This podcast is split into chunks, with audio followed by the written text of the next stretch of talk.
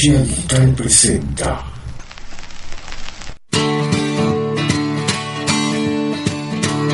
Rock Show.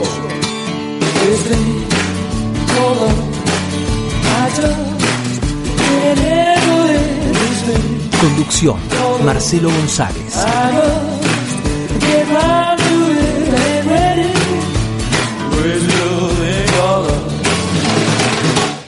Hola, ¿qué tal? ¿Cómo estás?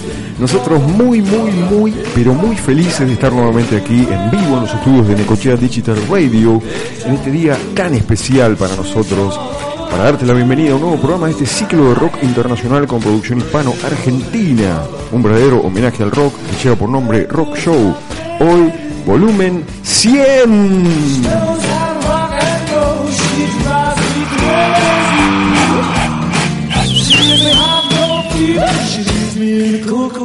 Y como es un programa especial, estamos muy emocionados. En esta tercera temporada decidimos hacer un especial de la banda del momento.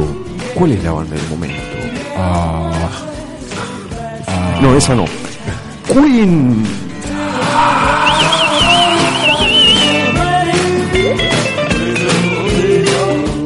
En la producción, aparte de quien les habla, se encuentra en la ciudad de Barcelona, es mi hermano mellizo y hace el 50% de la producción. Damas y caballeros, desde la ciudad de Barcelona, Fernando González.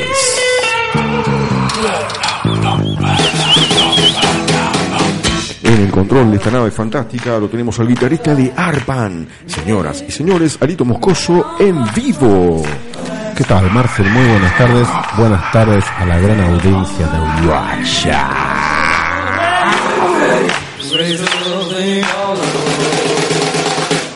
Yo te cuento el set list del día de hoy, pero antes voy a presentar al super invitado especial que tenemos, Gabriel Vittiene. Hola, buenas noches, ¿qué tal? Buenas tardes a esta edición. Hoy tenemos rock en concierto, con para muchos los 20 minutos que cambiaron la historia del rock, con el mejor concierto de la historia. El sonido de Queen, con un pequeño análisis de los integrantes de la banda, rock progresivo y una reseña del disco más progresivo de Queen, o sea, Queen II, la obra maestra. La otra historia del rock, con los últimos momentos de la vida de Freddie Mercury, temas para amar y una canción de Queen con una parte cantada en japonés, y el punto amo con un homenaje a Brian May y su inconfundible guitarra. ¿Y sabes qué más? Mejor escuchar.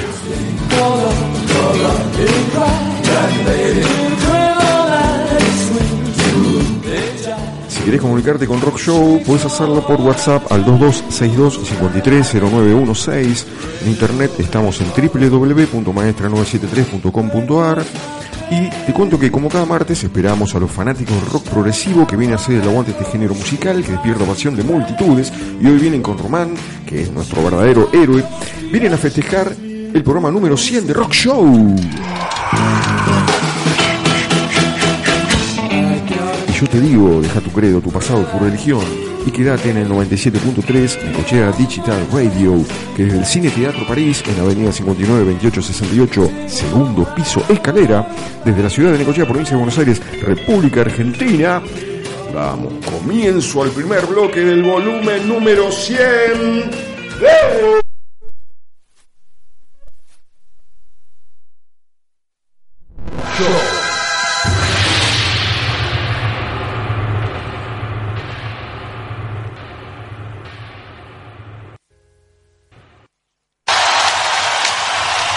Show presenta Rock en Concierto.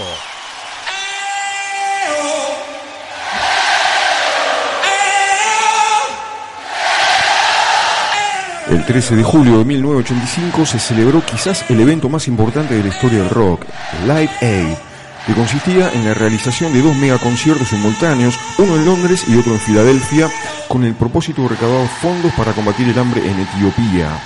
Se transmitió en 72 países diferentes, con una audiencia estimada en 1.500 millones de espectadores.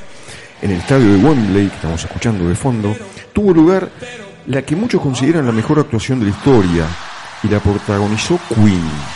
Y de ese concierto te trajimos los dos primeros temas que Queen tocó de los 6 que hizo en su set list: Bohemian Rhapsody y Radio Gaga.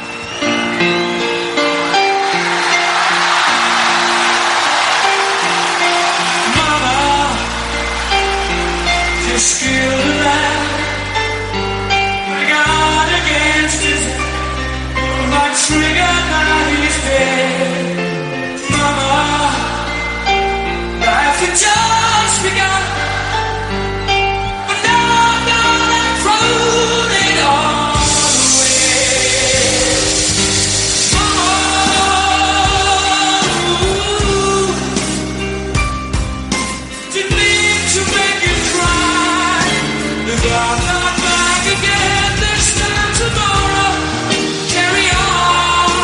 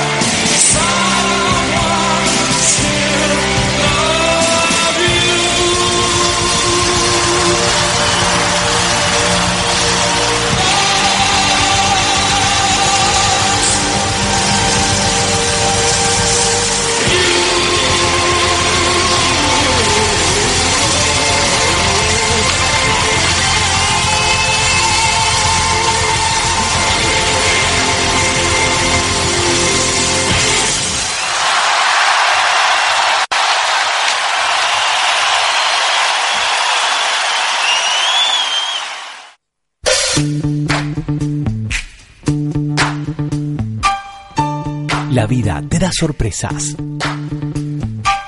Rock Show te da. Mejor escuchá. Under Pressure.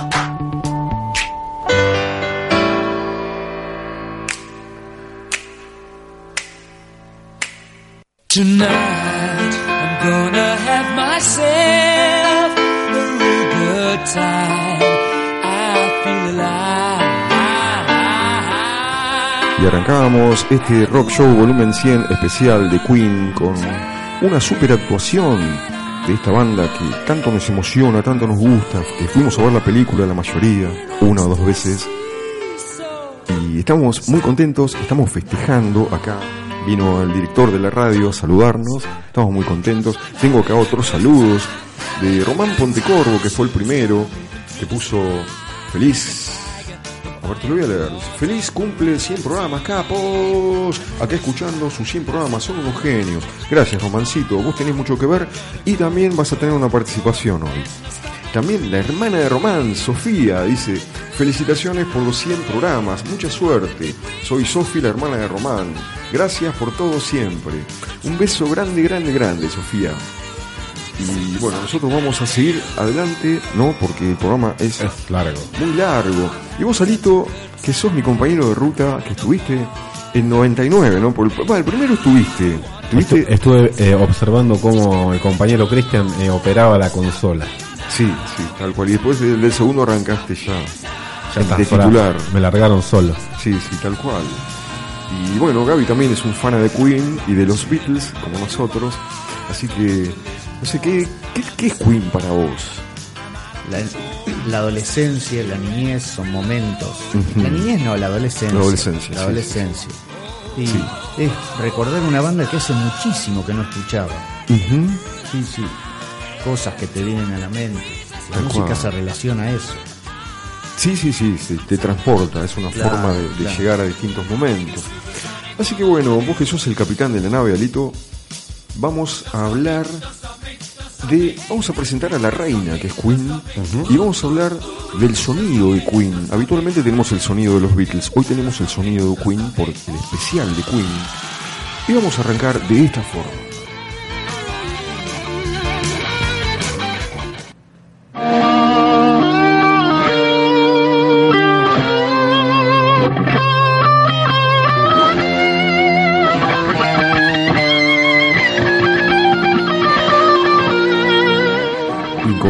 La guitarra de Brian May. Cuando Brian May tenía solo 16 años de edad, decide construirse una guitarra eléctrica, ya que con su acústica se sentía limitado.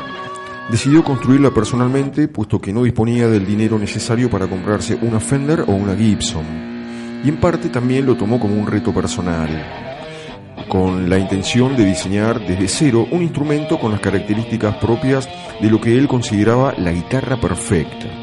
Así que con la ayuda de su padre, que era ingeniero electrónico, inician el proyecto. Para el mástil utilizaron la madera del marco de una chimenea.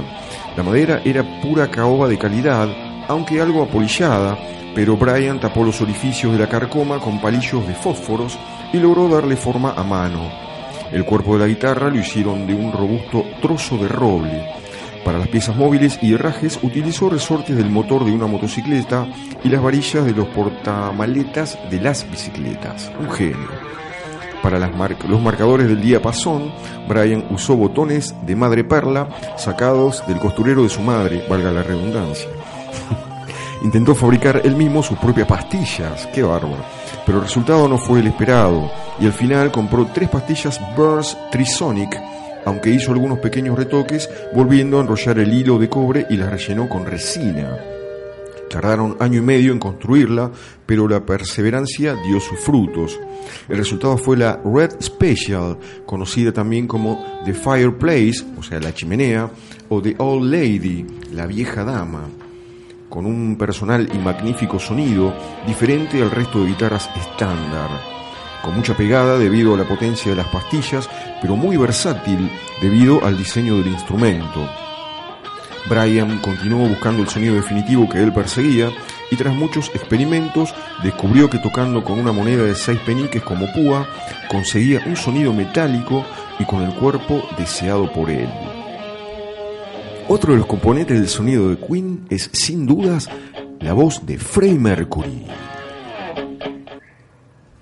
I've paid my dues, time after time. I've done my sentence, but committed no crime. And bad mistakes, I've made a few. I've had my share of sand kicked in my face, but I've come through. And I need to go on. La voz de Freddie Mercury. El científico austríaco Christian Herbst, especializado en fisiología de la voz, se dedicó a analizar la frecuencia de sonido proveniente de las cuerdas vocales de Freddie a través de entrevistas, grabaciones en solitario, pistas de su voz aislada del resto de la banda, como lo que estamos escuchando. Y te cuento que la voz de Freddie Mercury usualmente se asociaba con la de un tenor. Sin embargo, este estudio afirma que en realidad correspondía a la de un barítono, es decir, un registro más bajo. En una de las pruebas, Herbst analizó 240 notas sostenidas en 21 grabaciones de Mercury a capela. El objetivo era analizar su vibrato, que es la oscilación que emplean los cantantes cuando sostienen una nota. Herbst concluyó que Mercury tenía un sorprendente vibrato irregular de 7 Hz, lo cual es que un vibrato esté entre los 5,4 y los 6,9 Hz, explicó. Según detalló el experto, las cuerdas vocales de Freddie se movían más rápido que las de otros cantantes, con lo cual lograba una voz oscilante e inestable que los expertos llaman un temblor vocal. Freddie Mercury tenía un control increíble sobre esa voz, incluso cuando estaba casi a punto de perder el control. Es como si llevara su voz a los límites absolutos de lo que era físicamente capaz de hacer. Recorría esos límites pero sin sobrepasarlos. Explicaron desde el equipo de investigación a medios británicos. El estudio encontró que Freddie era un maestro modulando su voz. Los resultados incluyeron pruebas de que el cantante usaba subarmónicos, esa es la clave, subarmónicos por la vibración de sus pliegues ventriculares. Perceptualmente irregular y por lo general más rápido, el vibrato de Freddie Mercury se oye claramente en las notas sostenidas de canciones famosas como Bohemian Rhapsody o la que tenemos de fondo, We Are the Champions, y parece que es uno de los pilares fundamentales de su estilo vocal, dice el estudio. Otro componente del sonido de Queen es, sin dudas, Roger Taylor.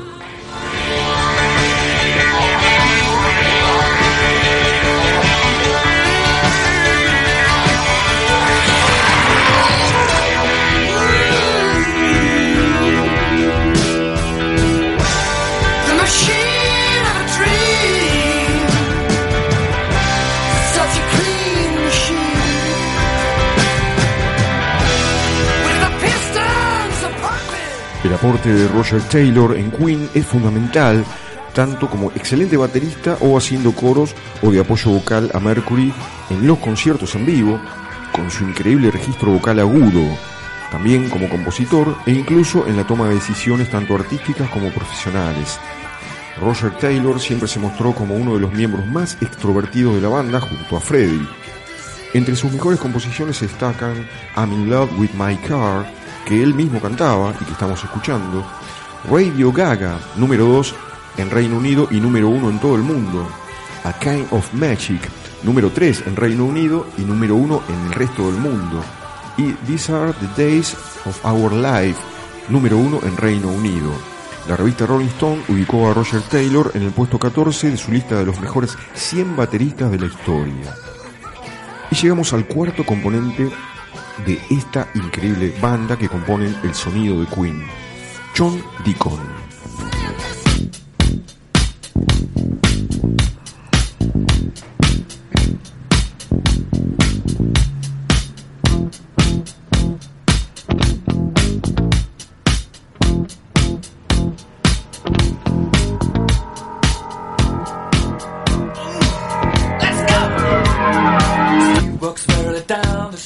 John Deacon es uno de los mejores y más versátiles bajistas de la historia del rock, pero muy poco reconocido por su bajísimo perfil y su escasa búsqueda de protagonismo. Deacon audicionaría para entrar en Queen con un bajo Rickenbacker modelo 4001, reflejo de su admiración por Chris Squire, el bajista de Yes. Luego solo lo utilizaría en unas cuantas ocasiones durante los primeros conciertos, dejándolo de lado el resto de su carrera para retomar sus queridos Fender Precisions. Es autor de grandes éxitos de Queen, como el que estamos escuchando, Another One Bite the Dust, que fue el segundo número uno que logró Queen en Estados Unidos. Friends Will Be Friends también lo escribió él, y el mega hit I Want to Break Free.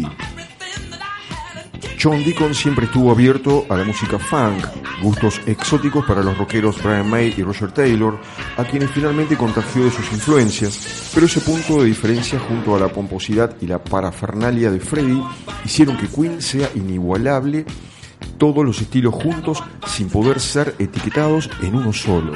Un logro solamente alcanzado por los Beatles.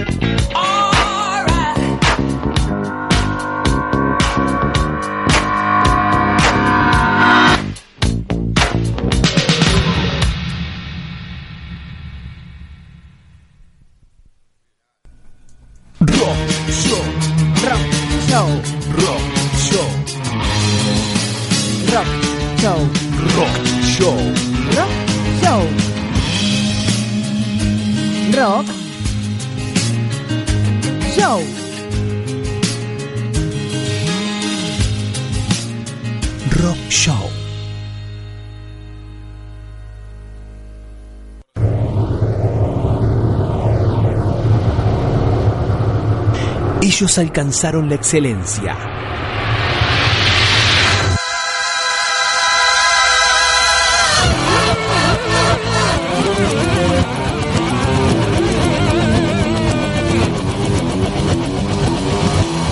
Ellos son el legado de los grandes músicos de siglos pasados.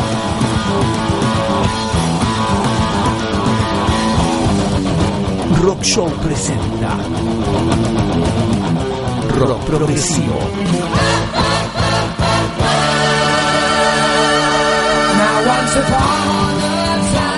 Rock Progresivo, género musical que despierta pasión de multitudes.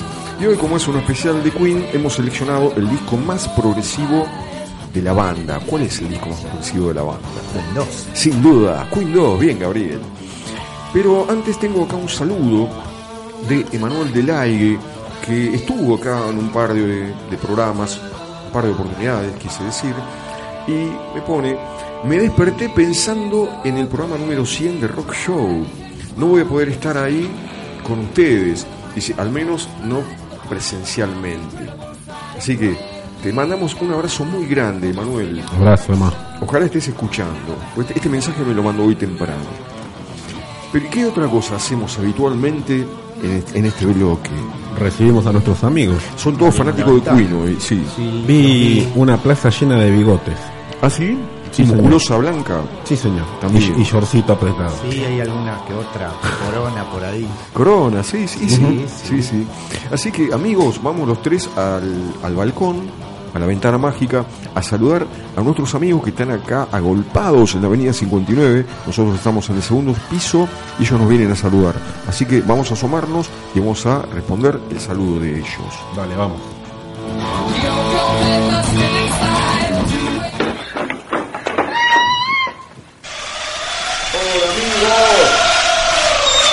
Hoy fiesta bigotes.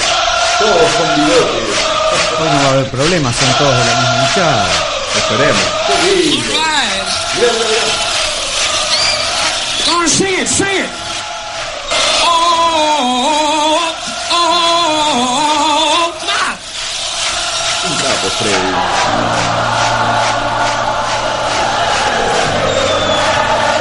¡Qué lindo!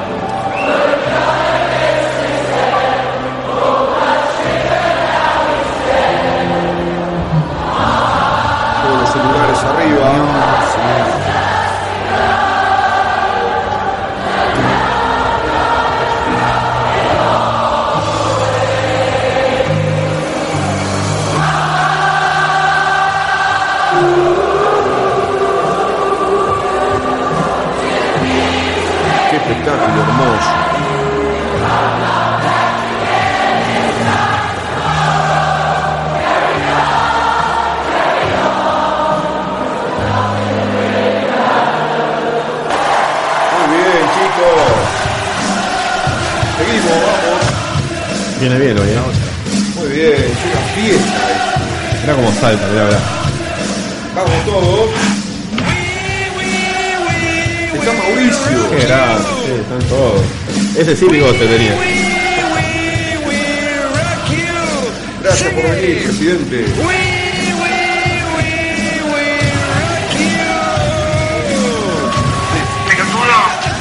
Buena onda. Perdónenme, ahora vamos a trabajar. Ese va en el helicóptero, Mauricio. Y esto se va a controlar. ¿Qué pasó? ¿Qué pasó? No, venía bien. Eran todos amigos. Rock Show.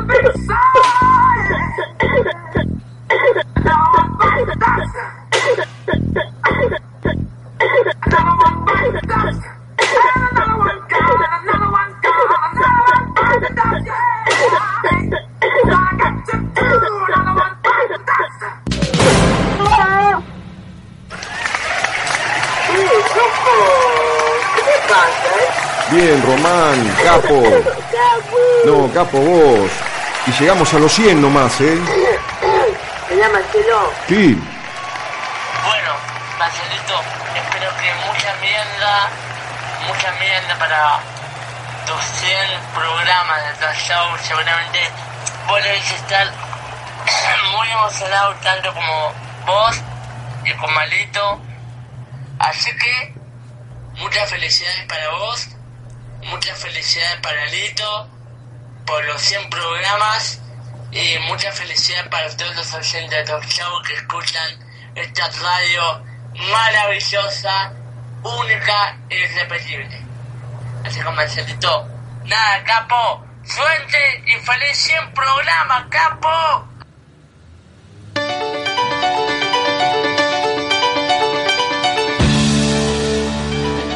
Gracias, Romancito, sos un capo. Qué lindo saludo nos dejó. Estuvo linda la ventana mágica de espectacular, un capo Romancito. Sí, sí, como siempre, siempre trayendo tu arte, su arte con su instrumento favorito, que es la tos seca, que la maneja cada vez mejor.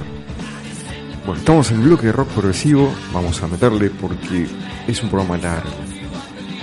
Te contábamos al principio del bloque que hemos seleccionado la obra más progresiva de Queen, que es el segundo disco, que se llama Queen II. Y dice así: el segundo disco de Queen, un trabajo soberbio y virtuoso, mostró los dos lados de una banda muy compleja y fue el paso inicial hacia su cumbre creativa, Bohemian Rhapsody.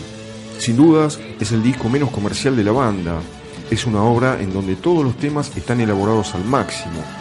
A pesar de todo, este álbum, al igual que el primero, pasó injustamente desapercibido en su momento. En Queen II, el grupo juega constantemente con el concepto artístico del contraste entre el blanco y el negro. La famosa foto de la portada, utilizada luego en el video de Bohemian Rhapsody, es predominantemente negra y es opuesta a la interior, que es blanca. Además, los dos lados del disco original fueron nombrados como lado blanco y lado negro. El primero está dominado por composiciones de Brian May, y así se destaca la canción White Queen, o sea, Reina Blanca. En cambio, el lado negro, íntegramente compuesto por Freddie Mercury, obviamente está The March o The Black Queen, o sea, la marcha de la Reina Negra. En cada uno, su correspondiente foto de la banda vestida de blanco o de negro. A pesar de que existen esas dos caras distintas, el disco es una unidad homogénea, manteniendo su particular estilo. Las combinaciones de hard rock con arreglos sinfónicos y la mágica explosión de coros operísticos, junto a pasajes más oscuros, nos muestran que Queen II es un gran disco, pero lo más audaz de este trabajo es que une tal vez por primera vez en la historia la ópera y el rock. Así que para empezar, vamos a escuchar el primer tema que ha seleccionado Fernando González desde Barcelona. Es un tema de Brian May, o sea, el lado blanco. Se llama Father to Son.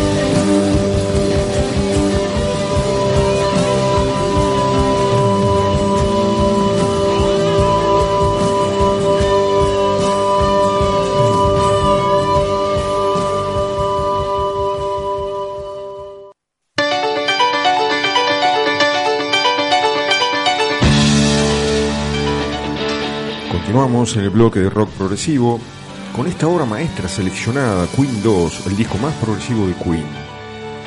Queen demuestra toda su capacidad de hacer una música increíble y sin recurrir al uso de sintetizadores en el estudio de grabación, como en todos los discos que grabó en la década del 70, sin dudas la mejor época del grupo, cuando solo hacían música virtuosa y compleja, la que abandonaron lamentablemente en los años 80. El lado negro, una obra enigmática, enteramente compuesta por Freddie, es virtuosismo en estado puro.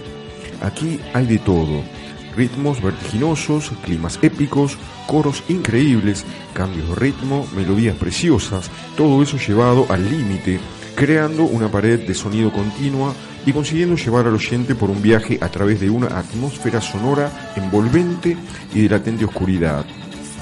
Los fantásticos coros, en donde impactan los tremendos agudos de Roger Taylor, se enganchan con la exótica The Fairy Fellers Master-Stroke, una canción delirante en donde Freddie se explaya a placer con sus múltiples juegos de voces imaginativos. Sin interrupciones, todo cambia de repente y ese delirio operístico se transforma en una balada nostálgica, Nevermore, en donde Freddie canta como nunca una melodía increíble, piano, sentimiento, coros, todos sublimes. Así que a continuación vamos a escuchar The Fairy Fellers Master-Stroke y Nevermore.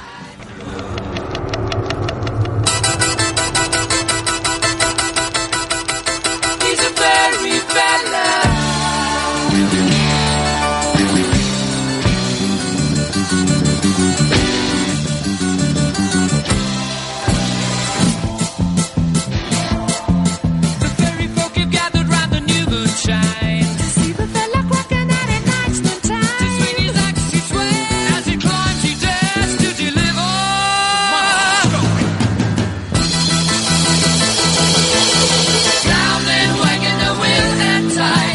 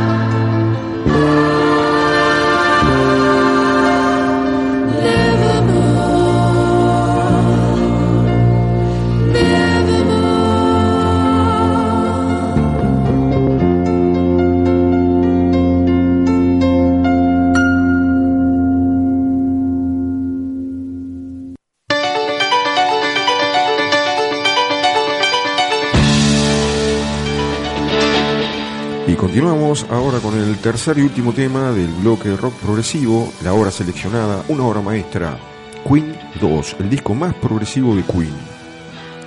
A continuación, la canción que marcó el antecedente de Bohemian Rhapsody, The March of the Black Queen, o sea, la marcha de la Reina Negra, seguramente la mejor del disco.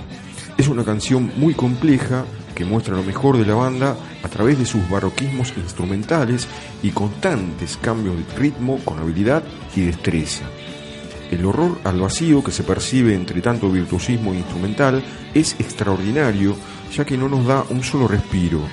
Queen II es una obra conceptual, el trabajo más complejo de la banda en cuanto a interpretación y creación se refiere, y también el primer paso para lo que vendría poco tiempo después, Bohemian Rhapsody. Pero eso ya es otra historia. Así que para cerrar este sensacional bloque, y poco conocido porque estos temas no son muy difundidos, vamos a escuchar La Marcha de la Reina Negra.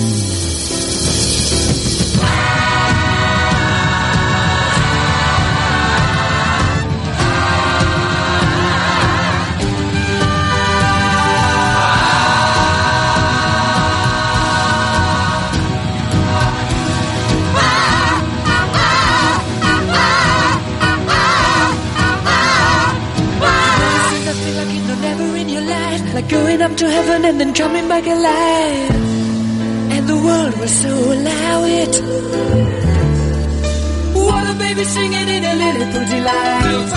make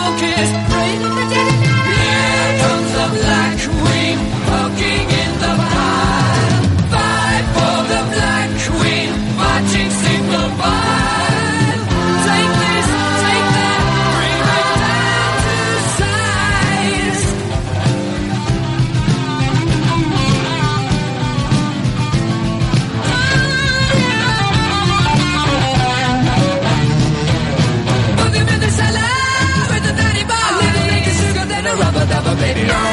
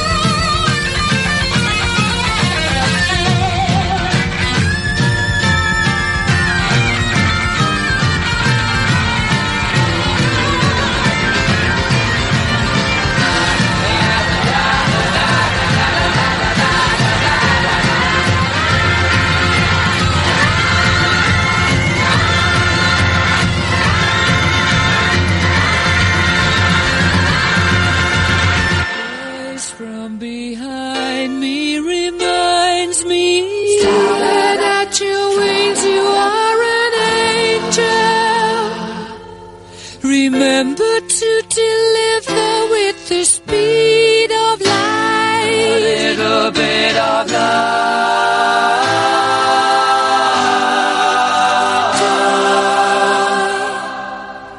Everything you do, there's a will and why and a wherefore. A little bit of love and joy. And every soul lies a man very soon in the sleep and discover. But even till the end of his life, he'll bring a little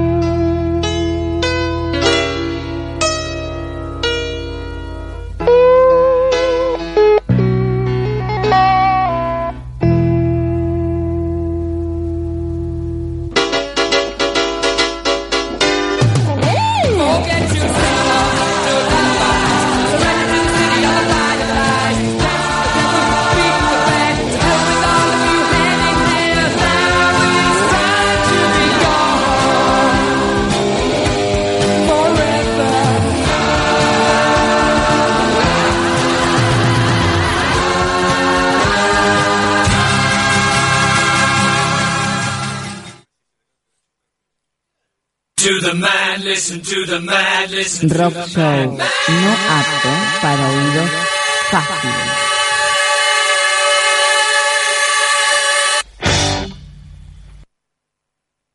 Rock show.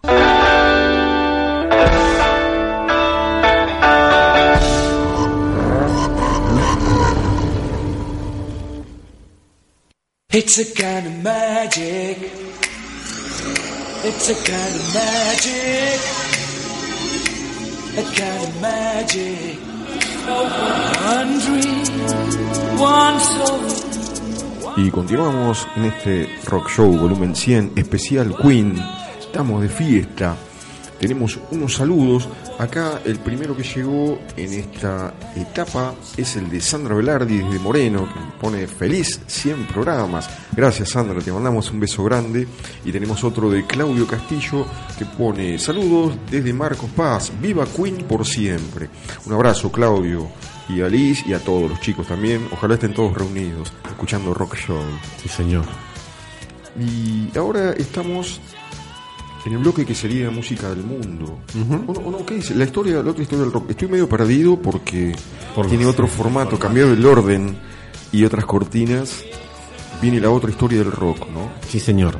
Y este tema, este bloque lo iba a hacer en vivo, pero lo estuve leyendo y la verdad me da mucha emoción hacerlo. Así que, como ya habíamos hecho hace 2 años, habíamos contado esta anécdota de los últimos días de Freddie Mercury, que hice, recorté esa parte y lo vamos a pasar, y así no me voy a emocionar. O sea, por ahí me emociono escuchándolo, pero por lo menos se va a entender. Así que te cuento que el 24 de noviembre se van a cumplir 27 años del paso a la eternidad de Freddie, que tenía 45 años, y vamos a escuchar este relato que correspondía a Rock Show volumen 16. Detrás de cada canción, de cada banda, de cada músico, existen distintas historias poco conocidas. Te las contamos aquí en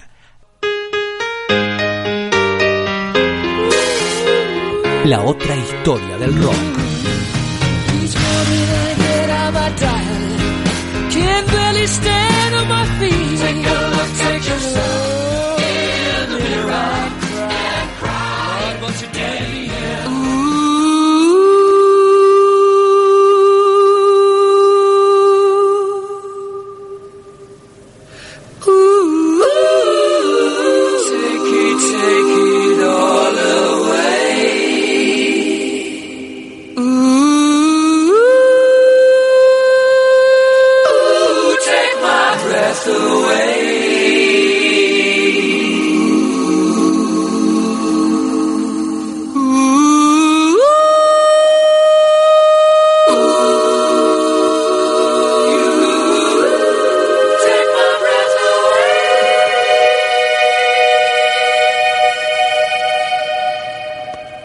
Hace pocos días se cumplieron 25 años de la muerte del gran Freddie Mercury, pero muy poco se sabe de sus últimas horas de su triste agonía. Su padecimiento fue celosamente mantenido en secreto durante años. Solamente algunos de sus amigos más cercanos, sus amistades y su novio Jim Hutton estuvieron con la estrella de Queen en esos momentos tan difíciles para ellos. Severos dolores aquejaban día tras día a Freddie. Hutton comentaba que la última vez que él estuvo consciente fue el viernes 21 de noviembre de 1991, cuando regresó a Garden Lodge, la suntuosa y extravagante mansión londinense que Freddie amaba. Jim subió a verlo. El peluquero y jardinero de profesión se recostó al lado del cantante, quien dijo con un suspiro: «Pronto todo el mundo lo sabrá». Se refería a la carta donde anunciaba oficialmente que estaba enfermo de SIDA y que sería entregada a la prensa internacional a la medianoche. Mercury lo hizo así porque no quería que la prensa sensacionalista británica tuviera la exclusiva. Fue una especie de venganza después de que los tabloides especularan durante meses sobre su condición. A las 10 de la noche se agitó terriblemente, pedía sus medicinas a gritos. 4 píldoras analgésicas, ya que el tratamiento con AZT y otros medicamentos los había abandonado semanas antes. Hutton y Mercury se quedaron dormidos abrazados. En la madrugada del domingo 24 de noviembre, Mercury despertó a su pareja para que le llevara algo de fruta. Le preparó rebanadas de mango y un vaso con jugo para combatir la deshidratación crónica que sufría su famoso consorte. El líder de Queen comió la fruta y Jim volvió a dormir. Unos minutos después, de las 3 de la mañana, Freddie despertó a golpes a Hutton. Abría la boca desesperado, señalando su garganta, y su rostro reflejaba pánico. Su acompañante no sabía qué hacer. Pasaron más de 30 minutos hasta que llegó otro asistente de Freddie llamado Joe. Ambos trataron de calmarlo, hasta que Joe revisó la garganta y encontró que se le había atascado un pedazo de mango, pero Mercury estaba tan débil que no podía tragarlo ni escupirlo. Poco después se volvió a dormir. A las 6 de la mañana Freddie pidió ir al baño. Estas fueron sus últimas palabras. Joe y Jim lo alzaron y llevaron al baño porque Freddie no podía mantenerse en pie. Cuando lo regresaron a la cama se escuchó el espantoso crujido de un hueso rompiéndose. Mercury gritó de dolor y comenzó con convulsiones. Trataron de calmarlo, pero fue inútil. Llamaron al médico, quien le inyectó morfina, aunque era alérgico a ella, y dijo que el martes moriría. Mary, la apoderada legal y confidente de Freddie, pasó a verlo por la mañana. Elton John también fue a visitarlo. Poco después llegaría otro de sus grandes amigos, Dave Clark. Freddie estaba peor que nunca. No respondía a ningún estímulo externo. Sus ojos estaban opacos. Clark lo tomó de la mano para que acariciara a Delilah, la gata que quedó inmortalizada en una canción de su disco Innuendo. Mercury, que ya no podía más con su vida, se hizo encima, en la cama. Entonces Hutton le pidió a todos que salieran de la habitación para poder cambiarlo. En ese momento, mientras lo cambiaba, Hutton dijo que Freddie quiso ayudar, levantando su pierna izquierda. Y al sentir que esa pierna ya no tenía fuerzas, supo que una de las grandes leyendas del rock mundial había muerto. Jim tomó a Freddie, su amante durante 7 años, y lo cubrió de besos. Dijo que lo veía radiante, como si al final todo lo malo hubiera desaparecido, volviendo a ser aquel que estremeció al mundo con su arte, encanto y voz.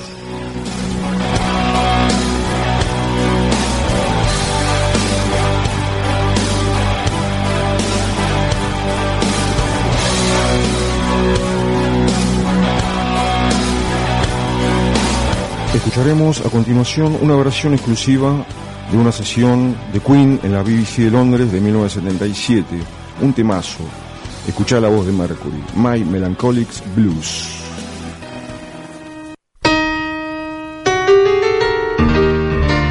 Another party's over, and I'm left cold sober. My baby left me for somebody new.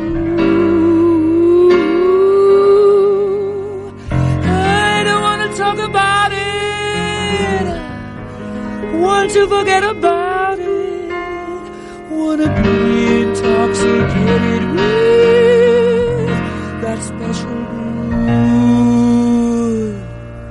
Come and get me, let me get in that singing feeling that says my heart is not.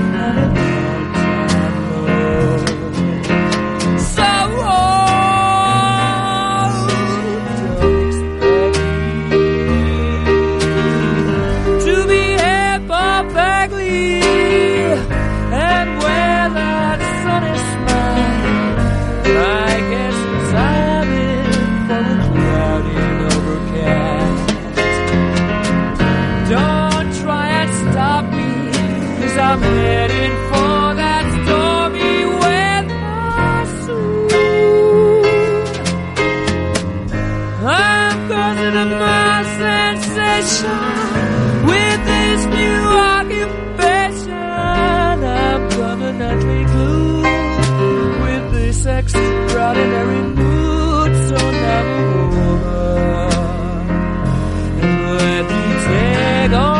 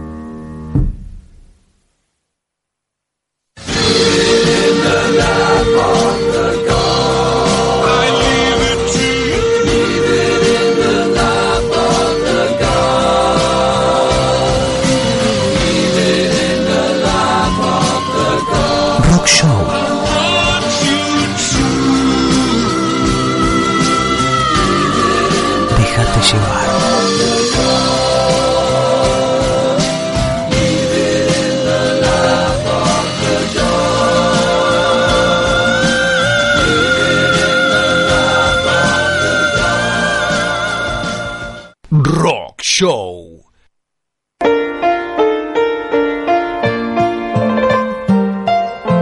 Temas para amar. Love of my life, you've hurt me, you've broken my heart. Mientras tenemos de fondo Love of My Life, el tema que Freddie le compuso a Mary, que fue su pareja, su amiga y su asistente, vamos a escuchar otro tema que se llama Teo Torriate en japonés, o Let Us Cling Together en inglés, que en español significa algo así como vamos aferrados o tomados de la mano. Es una canción escrita por Brian May para el álbum A Day in the Race de 1976. Y lo más curioso de este tema es que además del título, que es en japonés, parte del coro está en japonés, que dice Teo Torriate konomamaiko aizuri hito yo shizukama yoi ni ikari o tomoshi itoshiki oshieo iraki, que es algo así como vayamos así tomados del amado, tomados de la mano, mi amada, en la noche callada, encendiendo una luz, conservando las enseñanzas del amor, o algo similar, ya que el japonés es muy poético, me dijeron. Así que vamos a escuchar en Temas para Amar, Teo Torriate.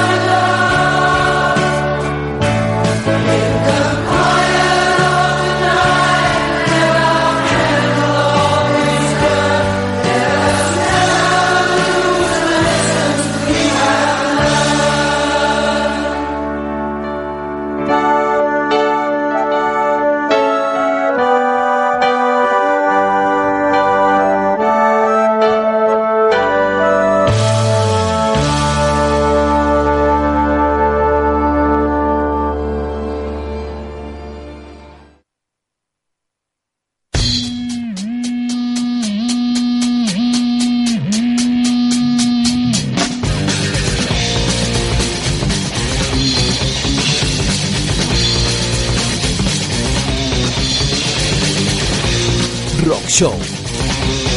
Y viví la música hasta que la muerte te sorprenda.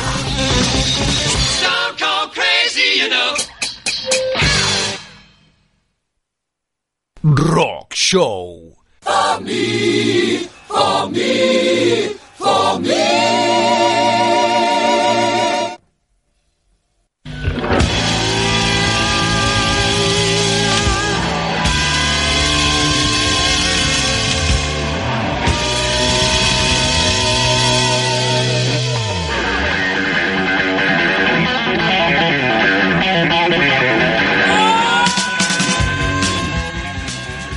Fue fuerte, ¿no? El bloque de los últimos días de Freddie, ¿no? Sí, seguro. No pueden hablar porque están con un nudo en la garganta ustedes. Golpe bajísimo fue eso. Sí, sí. Sufrió mucho, pobre Freddie. Tengo una anécdota que habla de la generosidad de Freddie. Te cuento que esto lo contaba Elton John. Contó que ellos eran muy amigos y que Freddie era un tipo súper generoso. Mirá que escuchen qué linda anécdota. Freddie murió el 24 de noviembre de 1991. Y un mes después, ¿qué hay? Navidad, 24 de diciembre.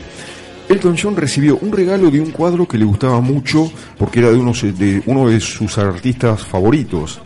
Y ese cuadro lo tenía Freddie. Y va el mensajero, le lleva el cuadro con una nota. Y cuando lee la nota... Primero te cuento, me faltó contarte esto, que eran muy amigos ellos, y ellos tenían dos alter egos. Freddie era Melina y Elton John era Sharon. Eso en la intimidad, ¿no? Y cuando agarra la nota y la lee, dice, para Sharon de parte de Melina. Freddie hacía un mes que había muerto, y había dejado todo preparado. Pues fíjate lo que había sufrido, lo que contamos hace un ratito. Y tenía tiempo para dedicarse a los amigos. La generosidad de esta persona, ¿no? Increíble. Tremendo. Sí. En fin. Bueno, y tenemos acá un saludo desde La Plata de Patricia García. Saludos por los 100 programas. Así que un beso grande, Pato. Y nosotros ahora llegamos al último bloque, que es El Puto Amo, como le dicen en España. Y acá en Rock Show también. Cuando decimos El Puto Amo, estamos hablando del mejor, del que se destacó, del modelo a seguir, del ícono musical, el que marcó una época y el que marcó un estilo. Así que, Alito, vos que tenés la nave a cargo, esta nave fantástica, vamos a presentar al Puto Amo del día de hoy, aquí en Rock Show.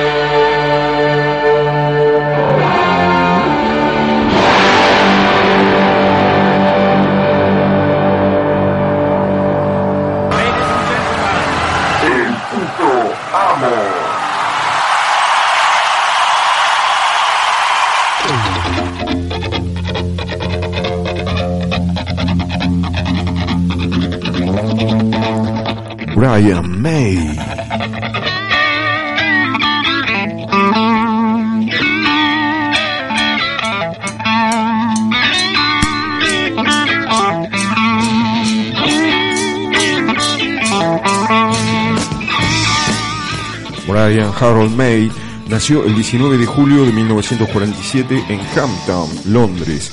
A los 5 años de edad, los padres de Brian lo anotaron en una escuela de música para que aprenda a tocar el piano. Al siguiente año, el padre le regaló un ukelele que hizo que Brian se entusiasmase con los instrumentos de cuerda. Por esta razón, le compraron una guitarra española, la cual tuvieron que modificar para que un niño de 6 años la pudiera tocar.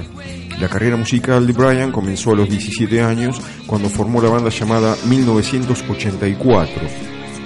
Junto a esta banda pudieron ser teloneros de uno de los conciertos de Jimi Hendrix, pero después de un tiempo se disolvió.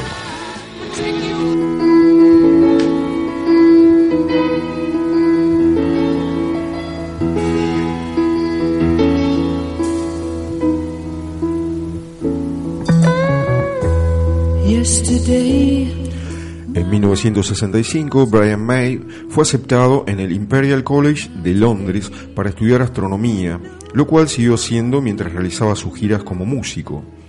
Brian ha explicado que lo hacía como una segunda opción por si no llegaba a tener éxito con la música. En 1969, Brian forma la banda Smile con Tim Staffel y Roger Taylor y grabaron un álbum. En 1971, Tim deja la banda y ese es el fin de Smile. Pero un muchacho llamado Frederick Bulsara, Freddie Mercury, y John Deacon se suman y forman la banda llamada Queen. Esta banda fue revolucionaria en su época, vistiendo ropa exótica, haciendo poses teatrales, además de la voz particular de ópera que tenía Freddie y la guitarra rockera de Brian May.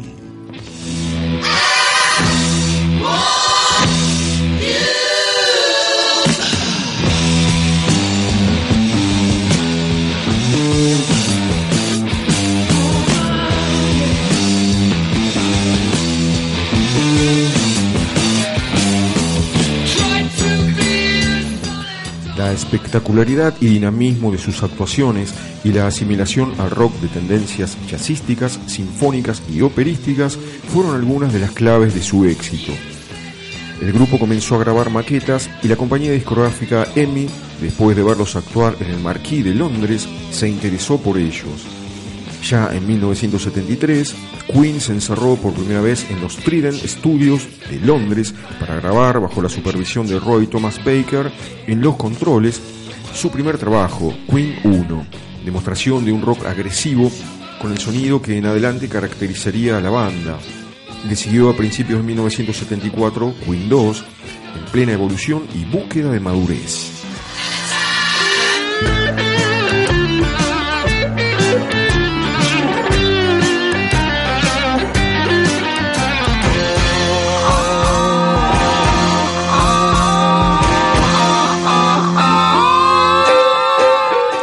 El sonido característico de la Red Special, la guitarra de Brian May, es sin duda místico y dotado de gran virtuosismo, impulsor de la guitarra orquestación, llamada así por el uso de varias guitarras que se escuchaban simultáneamente e imitando diferentes voces, logrando así frases contrapuntísticas en toda la extensión musical. Esta fue reverenciada por su bella complejidad armónica, con la que lograba crear atmósferas y líneas melódicas, llenando cada rincón de su música sin necesidad de sintetizadores, hasta The Game en 1980, y la cual se deja ver principalmente en los primeros discos de Queen, tal como A Night at the Opera en 1975.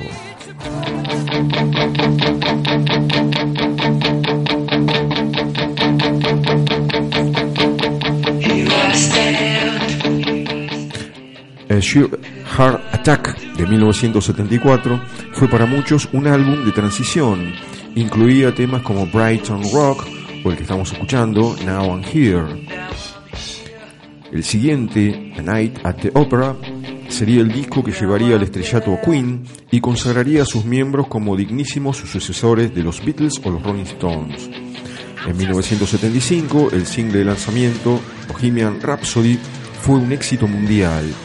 La diferencia más notable respecto a trabajos anteriores radica en la intervención de todos los integrantes del grupo en la composición de los temas que integran el álbum, que anteriormente estaba en manos de May y Mercury.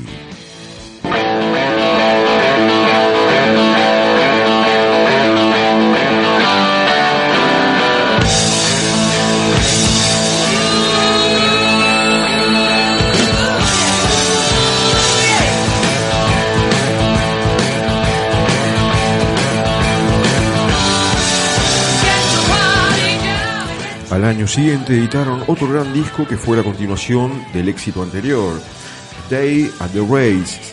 Más adelante, en News of the World de 1977, en cambio se aprecian nuevos elementos. La capacidad compositora de cada uno de los componentes llegó a su punto álgido en canciones como We Are the Champions, que sería en adelante un tema imprescindible en todos los conciertos de la banda. You're gonna take me home tonight, oh, down beside that red firelight, oh, you're gonna let it all hang out, fat bottom girls, you make make the rockin' world go round. El álbum Jazz de 1978 vino a iniciar una época de transición en la que las giras vinieron a salvar al grupo de lo que parecía una crisis creativa. En 1979 se editó el disco en vivo llamado Light Killers. La marcha de Roy Thomas Baker de los controles contribuyó en 1980 a que prosiguiese la evolución del grupo, tal como se evidencia en The Game. Ese mismo año, Queen tuvo su primera experiencia en el cine, componiendo la banda sonora de Flash Gordon de Dino De Laurentiis.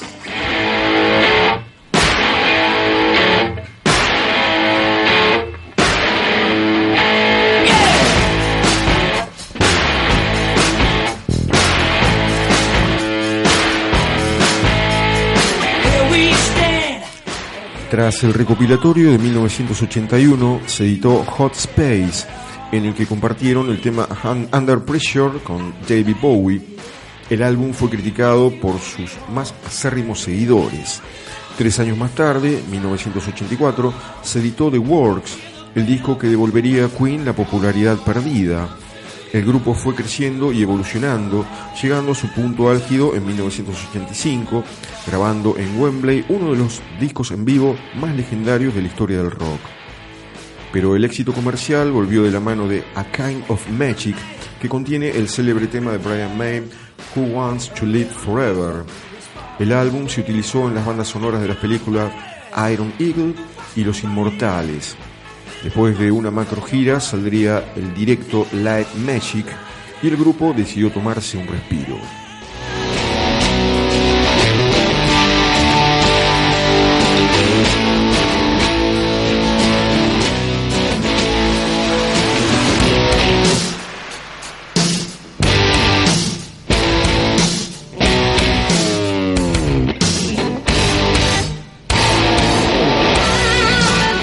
En 1989 se lanzó The Miracle, pero el último trabajo en estudio, editado con anterioridad al fallecimiento de Freddie Mercury, llevó el título de Innuendo.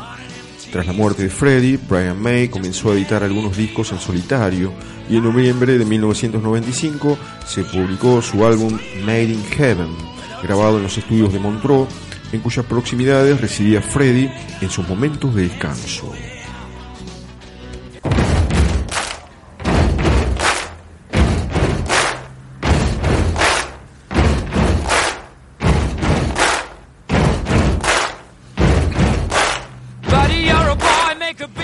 Al fallecimiento de Freddie Mercury siguió el retiro del bajista John Deacon en 1997, pero no la extinción definitiva de Queen.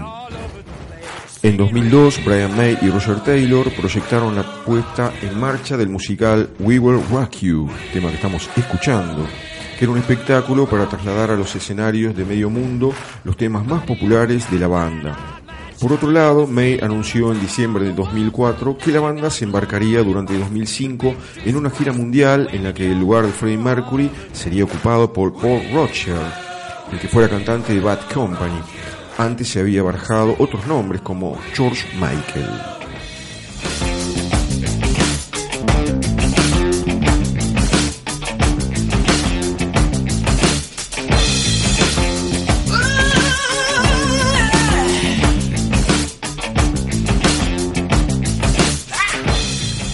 Aunque su éxito fue relevante, la nueva formación bautizada como Queen más Paul Rodgers tuvo una vida efímera.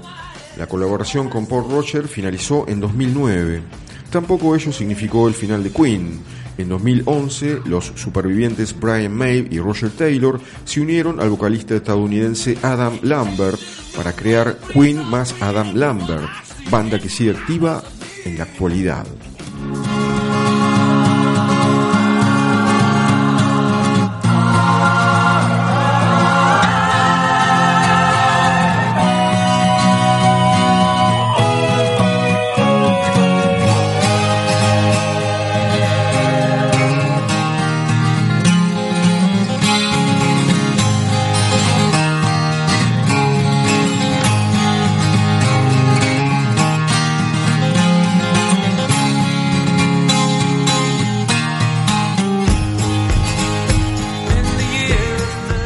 largo de su carrera, Queen ha cambiado continuamente de género, consiguiendo al mismo tiempo seguir sonando a ellos. Uno puede escuchar temas de diferentes épocas, y aunque toquen estilos diferentes, sigue habiendo algo que los identifica a ellos. Por otro lado, aunque a menudo se les ha acusado desde sectores bastante integristas de no ser una banda de rock auténtica, el guitarrista Brian May se ha encargado siempre de administrar una dosis de hard rock a cada nuevo álbum de la banda. En 2005, una encuesta de Planet Rock situó a Brian May como el séptimo mejor guitarrista de todos los tiempos. Fue clasificado en el puesto número 26 de la revista Rolling Stones entre los 100 guitarristas más grandes de todos los tiempos. En 2012, elegido como el segundo mejor guitarrista de todos los tiempos por los lectores de la revista Guitar World.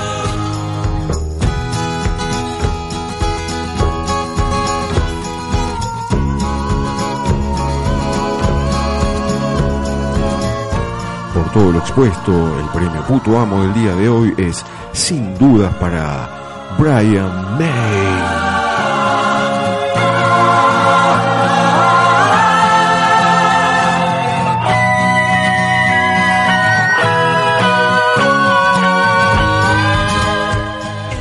Y para finalizar este homenaje de corazón a este gran guitarrista, uno de mis favoritos, vamos a escuchar uno de los temas más lindos que compuso.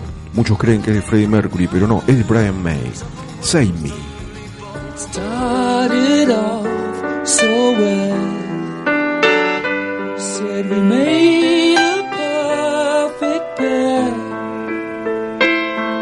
I clothed myself in your glory and your love.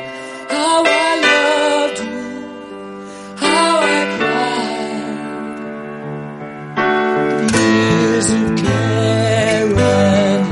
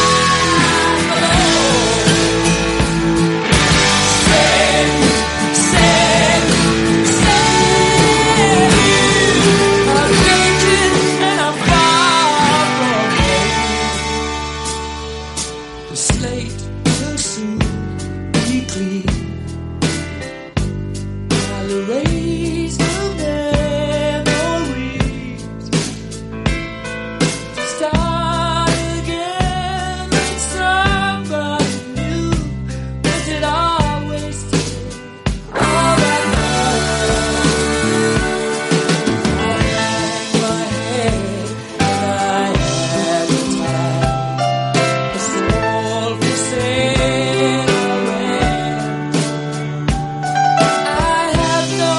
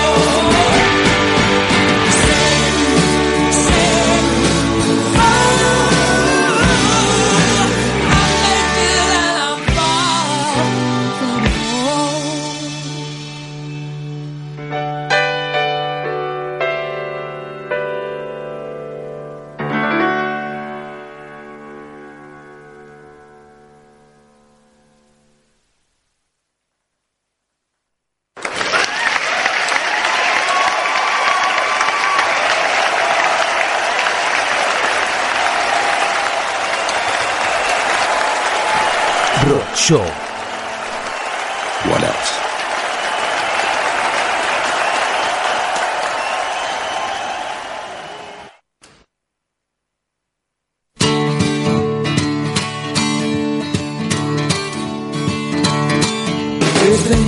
Y esta guitarra de Freddie Mercury indica que Rock Show Volumen 100 especial Queen ha llegado a su final. Estamos muy contentos, muy emocionados por estos 100 programas, por este especial que nos encantó armarlo, y espero que lo hayas disfrutado vos del otro lado de la misma forma que nosotros acá en los estudios de Necochea Digital Radio. Tengo un último saludo acá de un gran amigo, Emanuel Delaygue, que puso: felices 100 programas, amigos, nuevamente, los quiero mucho, son unos capos. Y puso, parate, tengo más arriba, puso Alito puto amo y puso gran Rock Show. Gracias, Emma. Un abrazo, Emma. Dice: gracias por hacer esto, es un bálsamo de gran rock. Puso eso, Emma, que nos está escuchando desde Buenos Aires. Qué lástima que no pudiste venir, Emma, porque viniste para el 50. Así que bueno, te esperamos para el 150 entonces. Nada, cuando quieras. ¿Qué me comentabas, Gabriel, fuera del aire? Yo decía que no me gusta este Queen post Freddie Mercury, post mortem, que me parece que sí, para la gente que va a ver el recital es emocionante, seguramente, pero sin la figura de semejante frontman, no lo concibo, a mí no me cierra. Coincido, o sea, para mí está bueno que sigan recreando los temas de Queen, pero para mí se tendría que haber llamado de otra forma. Ponele Bohemian Rhapsody, que hace tributo a Queen, y están dos ex Queen como Roger Taylor y Brian May, me parece a mí. Coincido. Entiendo, con lo que decís. Sí. Bueno, vamos a despedirnos entonces, llegó a su final, ya somos centenarios. Alito, gracias por haberme acompañado estos 100 programas. Sos un capo, sos un puto amo, como dijo Manuel. Bueno. Y espero que no me abandones en esta nueva centena que empezamos. No, Marcio, gracias a vos por invitarme a esta locura, esta nave espacial. La pasé. La manejas vos.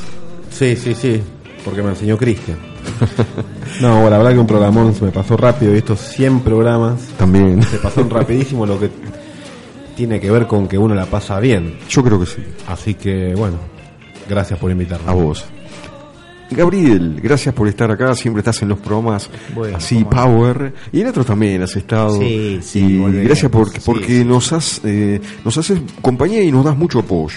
Bueno, gracias por invitarme. Y vení cuando quieras. Sí. Cuando quieras, Sí, a Fernando también, que es la tercera pata de este trípode, ¿no? Sí, señor.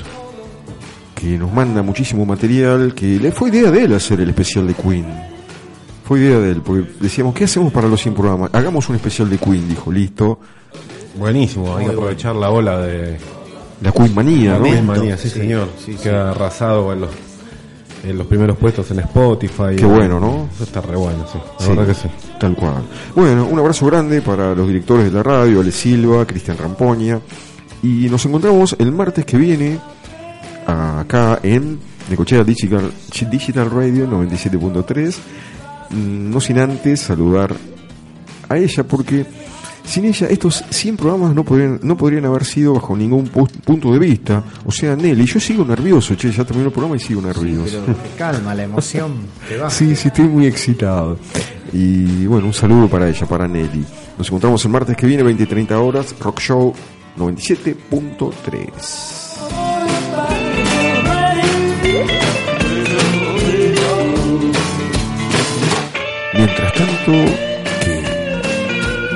Mientras tanto, verbú, compadrita, aquí.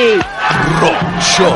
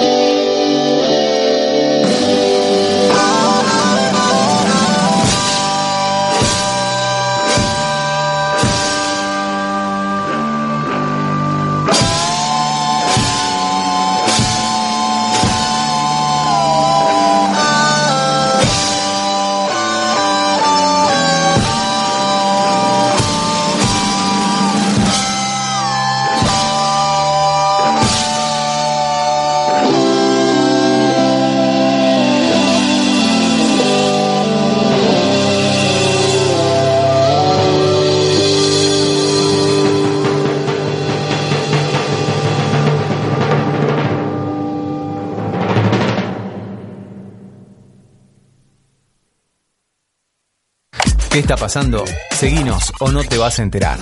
Necocheadigital.com